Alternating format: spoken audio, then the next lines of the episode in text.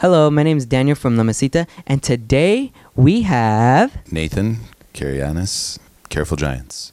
Yeah, so a little bit about Careful Giants.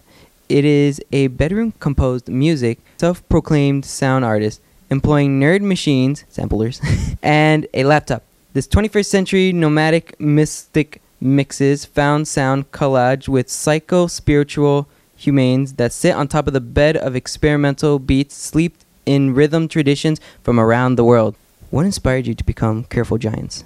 I uh, have always made music, I guess. Um, this is more of like an electronic thing, uh, which I am not normally steeped. I play mostly guitar, um, but I've like yeah, I've acquired some samplers and um, some machines, and I decided I wanted to make music by myself, and yeah, that's that's why this started. So before before Careful Giants, um, were you part of any other projects?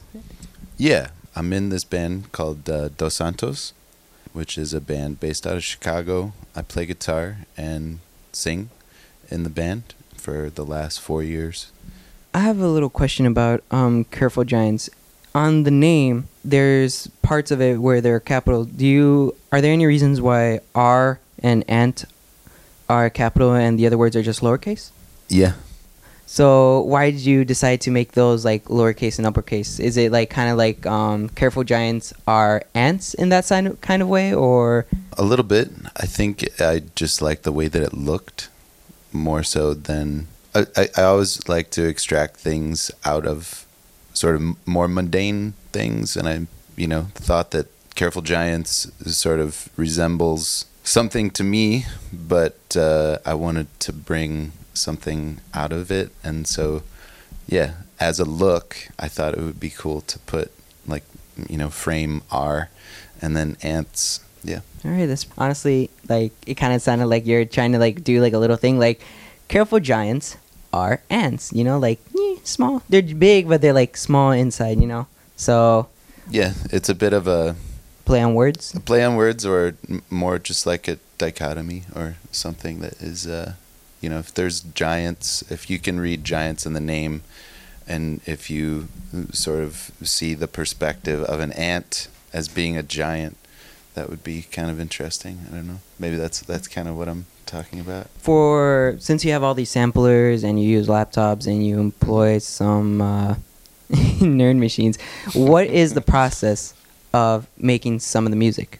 Well, for a, a long time, I just uh, kind of accumulated sounds, which w- it was sort of like a new a new thing for me. I was listening to Björk talk about or Björk talk about her music and about how she kind of moved into electronic music by way of accumulating sounds, and that sounded like really interesting to me, so I started to do that, and that was like through this um, this particular machine called the O P one, made by Teenage Engineering, and I got that back in like twenty twelve, and um, I just started to yeah accumulate beats, accumulate sounds, and sample them either on on the O P one itself, which also serves as a sampler, and then also like on a computer. So when making your music, do you think that the listeners out there, do you hope that they have like, do you hope your music has like an impact on the listeners by any chance, or? I hope that it, I guess, gives gives an impression or an experience or something that is like food for thought. And maybe something that you can, like, not only listen to but interact with, and in as a as a viewer, as an observer, as a listener. You were born here in Chicago, correct? I was born in Illinois, actually, Peoria. But Peoria. Yeah.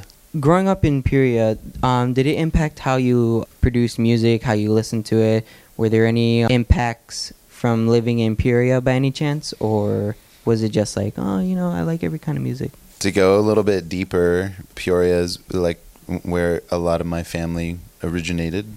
I mean, to my to my knowledge, you know, I was born in a in a household where my, my father was a musician, and my grandfather is a musician, my grandmother is a musician, and so that was a that's that's always been a very big impact on sort of my musical evolution, I suppose. Yeah.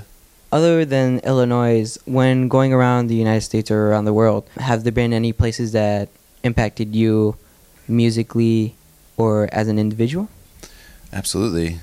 I think anytime, like, I, I mean, it's funny you bring that up. I mean, when I, I ride my bike around the city a lot.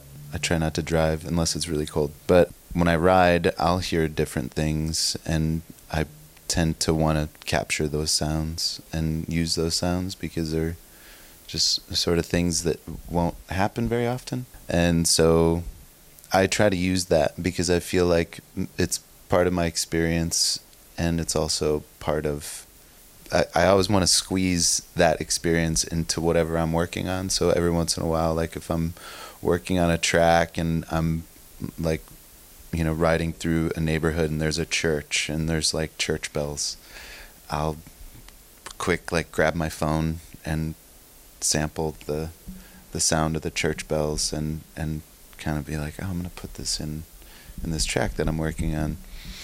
And so, yeah, that's kind of typical.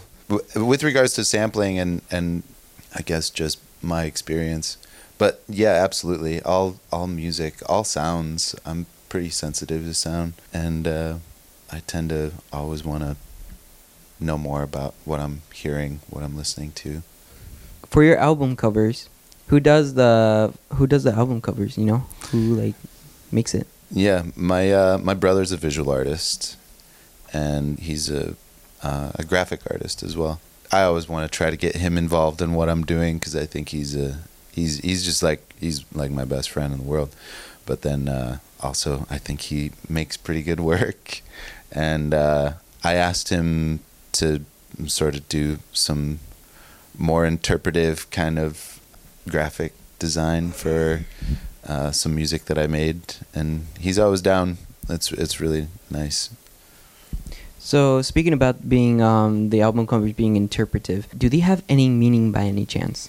I mean, there's, uh, I mean, what, what part, what kind of, uh, like, do they, like in general, like if they have any meaning to the viewers or if, um, your brother puts any meaning into it by any chance, or if you have meaning to it. I think it was, yeah, it was sort of his decision to kind of mix, I guess, like the, the, there's like a couple different visual things going on there where there's like some organic thing in the background that looks like a tree, and then there's also like a newly constructed kind of building that's being superimposed over the top of the tree, and then also other kind of like digital looking pixelated things, which I think definitely informs the music a little bit. When he showed it to me, I was super thrilled. I mean, yeah, it was it was really. I, I, yeah, I like that imagery. So, for your samplers, do you just go by random? Like, say for example, like speaking with your bike, do you just like to ride around the city, seeing what kind of sounds you can grab, or is there like a way you want to go for the samplers?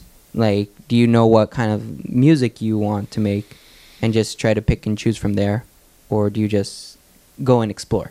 Typically, it's of the moment.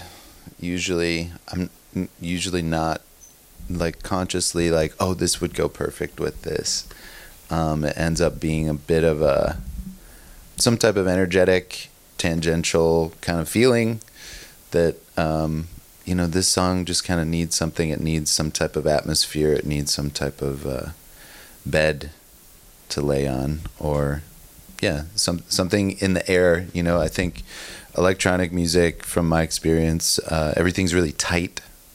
Everything, like a lot of air is missing, and so I like the sound of air, and it makes it more natural. And so yeah, when like grabbing whatever, like those bells I was talking about, like that was something I just felt like, well, this is gonna give room for something, you know, or I was just like, oh, I love this sound, A lot of times I'll like just... You never know if you're going to like use it in the future or... I, I never know. Sometimes like I've I've uh, been speaking with someone and they'll say something like really profound, you know? And I'll be like, wait, can you say that again? you know? and, I, and I'll try to like get that part of the conversation uh, recorded. To, sometimes to like... yeah, it doesn't work. But so kind of like a miniature library, just in case, like you can, like you know, like ah, oh, let's see, let's see, ah, oh, here it is, you know. Yeah, I I like um, archiving and and documentation and that type of thing. On your bio, you said that you have you employ you employ nerd machines. What is what does that technically mean? I feel like it's a slightly newer term. There's a lot of There's a lot of machines, I think, that have evolved over the last like twenty years. Um, I mean, electronic music is has always been about machines and new gear and, and that type of thing. And so, yeah, the the nerd nerd machines. There's this great place actually, in um, I think it must be like Lincoln Lincoln Square or something. Uh, it's like. I'm plugging right now for this place, but it's called the Nerd Audio uh, store, and it's uh, like Belmont and Lincoln, and they have, you know, like some synthesizers, some um, some beat machines, and then they also have a lot of uh, sort of Eurorack machines, which. So is that kind of like your like one-stop store? Like if you need like a certain thing for the new music you're about to make? It's sort of like a a, a place where I go and dream about. If I had a lot of money, I'd go in there and I'd I'd buy the whole store, and then I'd and then I'd be lost forever because there's so many things you can do with just one one thing, one machine. I think you can you can really get lost, and I, I have I've gotten lost in the O P one and and then also the S P four oh four that I use, and I use those as sort of like a bouncing mechanism to kind of texture. Sounds and mix sounds together, and but yeah, nerd nerd machines. I don't know why that's like an accepted. Uh, like you, you ever had like what was the most like um what was the most like things you took in out of there like for just for like a little timeout, you know? Um, from the the store. Yeah, from the store. Like how much? Like how many items have you like? Borrowed from you know I haven't borrowed anything. I've i've only bought some things, uh some cords. um I bought a, a new audio interface from them, which is something that you need to make music from. It's it's sort of like something that you plug into to that goes into your computer so that you can capture sounds. um Soon I will go there to buy um, a keyboard, more or less like a controller, almost like a MIDI controller. But I have a, I have a new machine that's uh, made by Teenage Engineering called the O P Z, and the O P Z is uh, this. Um, it's a multimedia sequencer, is what they call it, and it's a fantastic little machine. The the buttons or whatever. You need to play are very, very small. And my fingers are not that big by any stretch of imagination, but it would be nice to have a keyboard that I can have, like physically play. So I'm going to buy a keyboard. I'm going to buy a controller that I can use the O P Z. And then you can start using like more little sounds and whatnot. Yeah. Yeah. Yeah. I haven't really discovered the O P Z as much as I want to, but that'll, that'll take a number of years, I'm sure, to kind of really... yeah, extract more things and make more sounds. What's your favorite type of music, you know? Mm. Like hip-hop, R and B, just little country rock? I don't know how to answer that question. My favorite music is always kind of changing. No, it's a, it's okay. I always have like a, a yeah. you, you know, everyone yeah. has to have a little bit of everything. Sure. Plus, I, I guess like the, the aspect of genre is always kind of a hard thing for me to acknowledge. I don't really enjoy that as much as I do, like just enjoying something that has no genre or is presented as, hey, this is a new artist that I just discovered, or someone, you know, has recommendations. I take recommendations all the time. I feel like I don't seek out as many m- musics or artists that often, and then someone will be like, man, I think you'd really like this. There is an artist that has really kind of shaped some of the music that I make, and maybe some of the music that I really try to seek out a little bit more, is uh, this band called Broadcast. And this was a band that uh, maybe had its time like in the early two thousands. Um, they're on Warp Records, and uh, it was a female vocalist. Would you say that's your favorite band? Yeah, I mean, one of there. I I really like a lot of a lot of bands, but yeah, that that band in particular, I tend to always like everything that they make.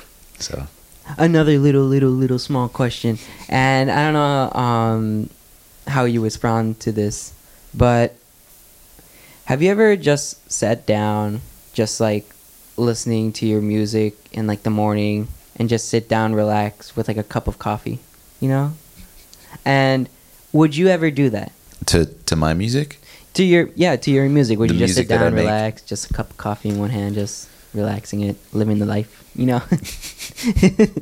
um, I guess I, I never have. I don't think I've ever, um, I relax more to like some ambient music, or, you know, in the mornings, I typically like to start kind of slow, and I feel like my music doesn't isn't very slow. Although I've made some music that is of the ambient nature, I don't I don't typically listen to a lot of that.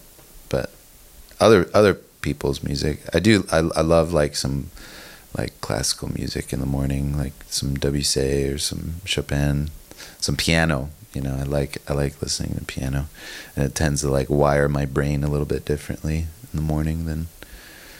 Like I, I, I understand yeah. what you mean. Like sometimes, like you know, sometimes you gotta wake up with like a little jam of yours, and it's like that's how you can start your day. But other than that, you know, it's like depending on how your day goes, you need like a little something to lift your spirits up. But other than that, do you think you would do it at night as well, or only in the morning?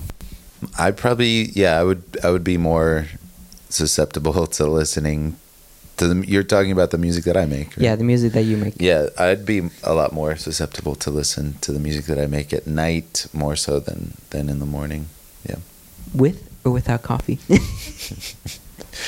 I reserve coffee for the morning. So more tea? Yeah, yeah, maybe tea, yeah. A healthy option. Very much so, yeah. Well... thank you. This was very informative. And now I know to drink tea at night instead of coffee.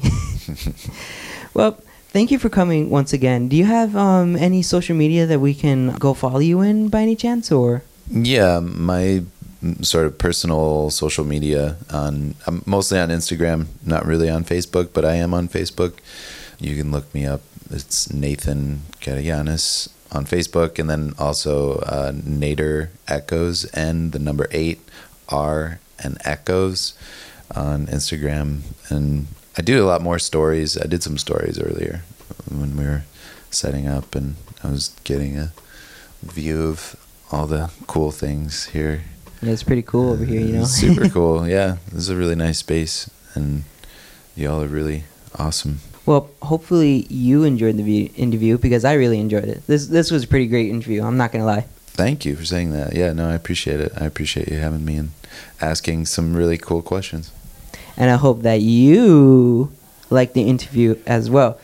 Hopefully you guys like, comment, and subscribe to our YouTube channel. And we'll be having a mystical show in a bit. Stay tuned.